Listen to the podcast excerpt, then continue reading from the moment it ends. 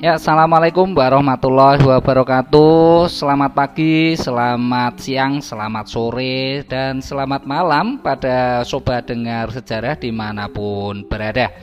Jumpa lagi dengan saya Pak Bahtiar ya di kanal podcast kesayangan kita yaitu Sobat Dengar Sejarah. Pada kesempatan kali ini saya akan mengulas tentang uh, salah satu periode kehidupan pada masa praksara uh, yang pop, yang cukup populer di Indonesia yaitu adalah zaman batu. Kenapa sih uh, disebut zaman batu? Oke, itu mungkin pertanyaannya yang sering uh, muncul dari peserta didik. Kenapa sih disebut zaman batu? Uh, karena saat itu uh, peralatan manusia uh, perkakas, alat-alat ini didominasi terbuat dari batu. Nah, kenapa? Karena batu mudah didapat dan cukup mudah dibentuk untuk sebagai sebuah peralatan. Zaman batu sendiri uh, gambarannya kalau seperti mungkin kita melihat film The Flintstone ya.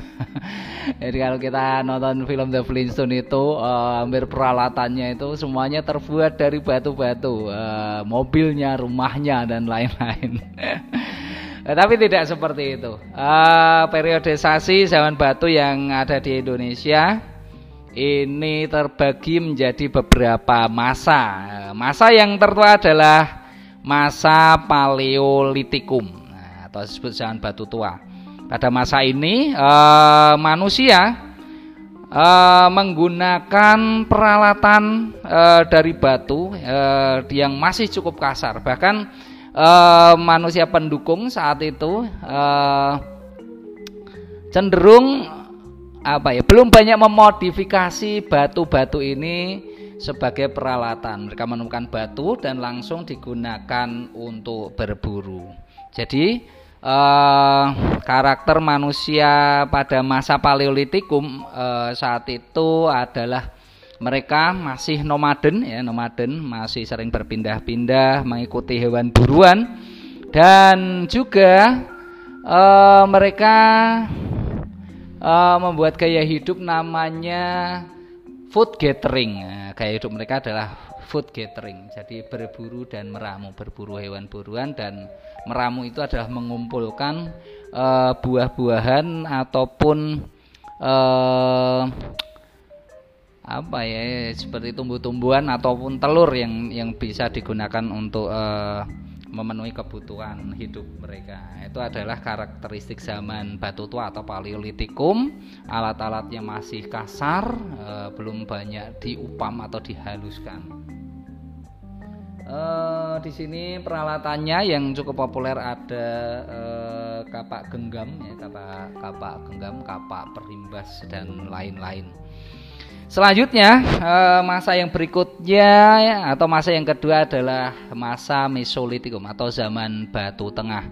Pada masa ini eh, tingkat kecerdasan manusia sudah eh, semakin lebih baik ya. Mereka sudah mulai menghaluskan pada salah satu sisi batu yang itu bisa digunakan uh, sebagai peralatan. Jadi mereka mulai sadar oh ternyata kalau batu ini dihaluskan ini uh, menghasilkan sisi yang tajam dan itu semakin mempermudah mereka uh, mempermudah uh, mereka menggunakan batu itu sebagai peralatan. Uh, di sini uh, gaya hidup mereka juga sudah mulai berubah ya. Gaya hidup manusia saat itu sudah mulai berubah. Mereka mulai uh, menempati gua-gua uh, tempat tinggal gua-gua karang yang uh, digunakan sebagai tempat tinggal atau yang sering disebut dengan Abrisaus Roche. Nah, jadi Abrisaus Roche ini adalah gua-gua karang yang digunakan sebagai tempat tinggal uh, manusia praaksara. Uh, selain itu ya, selain uh, hewan buruan, mereka juga uh, mulai menangkap ikan dan mengumpulkan kerang uh, sehingga uh, di depan Abrisaus Rosa atau gua-gua karang ini sering kali dijumpai sampah-sampah uh, berupa kulit kerang atau yang disebut dengan Gyogen Modinger. Nah, ini di uh, beberapa tempat seperti di Sumatera Barat, kemudian di beberapa gua di Pulau Jawa ini terdapat Gyogen Modinger. Ini adalah uh, pola hidup yang ada di zaman Batu Tengah. Uh, peralatannya yang uh, populer adalah flix. Ya, flix ini adalah uh, pecahan batu ketika mereka membuat kapak genggam. Uh, pecahan batu yang semula ini dianggap tidak bermanfaat, ternyata ini sangat uh, besar sekali perannya. Flix, ya, pecahan batu kecil-kecil ini ternyata digunakan manusia praaksara untuk menguliti binatang. Uh, kemudian masa yang ketiga adalah masa Neolitikum. Pada masa Neolitikum ini kecerdasan manusia ini sudah mulai meningkat. Uh, mereka sudah juga sudah mulai mengenal uh, unsur seni. Jadi batu-batu ini dihaluskan jadi sangat sangat halus dan indah ya. Mereka juga menggunakan batu-batu uh, yang indah. Nah, ini untuk sebagai peralatan. Jadi kedua sisi batu sudah dihaluskan. Mereka juga sudah memilih bahan-bahannya. E, dengan meningkatnya kecerdasan manusia peraksara, e, gaya hidup juga mulai berubah. Yang tadinya pada masa sebelumnya pada masa Paleolitikum mereka e, food gathering, di masa Neolitikum atau zaman batu muda ini mereka e, menerapkan gaya hidup food producing atau sudah mulai membuat makanan sendiri. Mereka mulai bercocok tanam. Nah, ini pun uh, ditemukan secara tidak sengaja. Jadi ketika um, mereka makan buah-buahan, uh, biji-bijinya ini tersebar. Ternyata pada suatu tenggat waktu uh, di tempat biji-biji ini tersebar ini kemudian tumbuh. Nah di sini uh, mereka belajar ya bahwasanya ternyata biji-biji buah-buahan ini bisa dibudidayakan. Selain itu mereka juga sudah uh, mulai menjinakkan uh, binatang dan uh, beberapa binatang uh, seperti kuda, sapi dan lain-lain termasuk anjing ini uh, sudah mulai didomestikisasi atau mulai uh, dijinakkan. uh, pada masa ini mereka mulai uh, mengenal kepercayaan kepercayaan atau kekuatan-kekuatan yang ada di luar manusia. Mereka juga um, mulai menemukan api ya, api yang awalnya itu di temukan di masa Mesolitikum ya.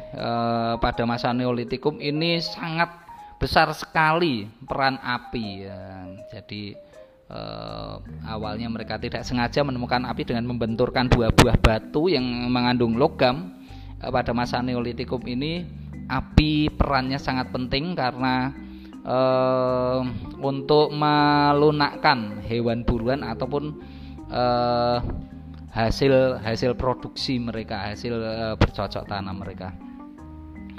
Uh, periode yang keempat adalah uh, masa yang keempat adalah masa megalitikum atau sering disebut zaman batu besar.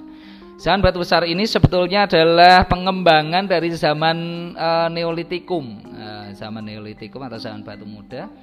Uh, jadi pada masa zaman batu besar ini kecerdasan uh, manusia praksara ini sudah semakin meningkat, uh, sudah semakin meningkat mereka uh, semakin mempercayai ada kekuatan-kekuatan besar di luar manusia. Di sini uh, mereka membuat peralatan atau bangunan-bangunan monumental sebagai refleksi uh, terhadap kekuatan-kekuatan di luar diri manusia. Mereka percaya uh, dengan roh-roh nenek moyang. Nah, biasanya e, kalau ada kepala suku yang meninggal ini rohnya dipuja-puja. Nah ini dimanifestasikan di dalam eh, bangunan-bangunan monumental ya seperti halnya menhir. Menhir ini sebuah tiang batu sebagai simbol dari nenek moyang. E, selain animisme ada juga e, dinamisme. E, mereka manusia praksara mulai mengkeramatkan benda-benda uh, yang uh, dianggap keramat seperti batu besar, pohon besar dan lain-lain. Selain itu ada juga totemisme. Mereka memuja hewan-hewan yang dianggap keramat seperti buaya, sapi, eh, burung elang. Ketiga kepercayaan ini muncul pada masa megalitikum.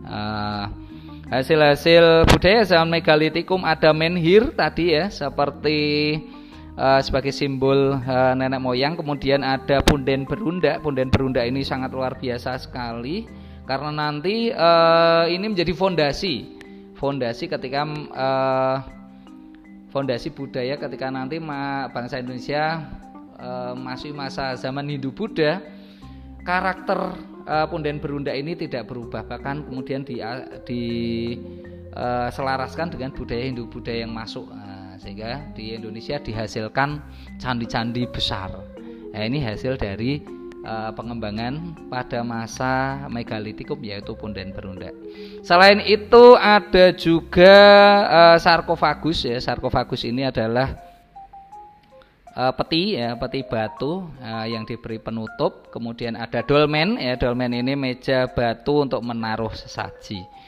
Selain itu ada juga waruga. Waruga ini uh, batu yang uh, dilubangi, bagian tengahnya dibentuk uh, indah sekali. Uh, kemudian diberi penutup ini sebagai uh, kubur batu juga.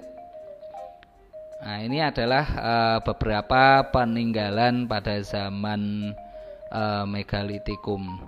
Para ahli uh, meyakini zaman neolitikum dan zaman megalitikum ini berkembang seiring dengan masuknya eh, pengaruh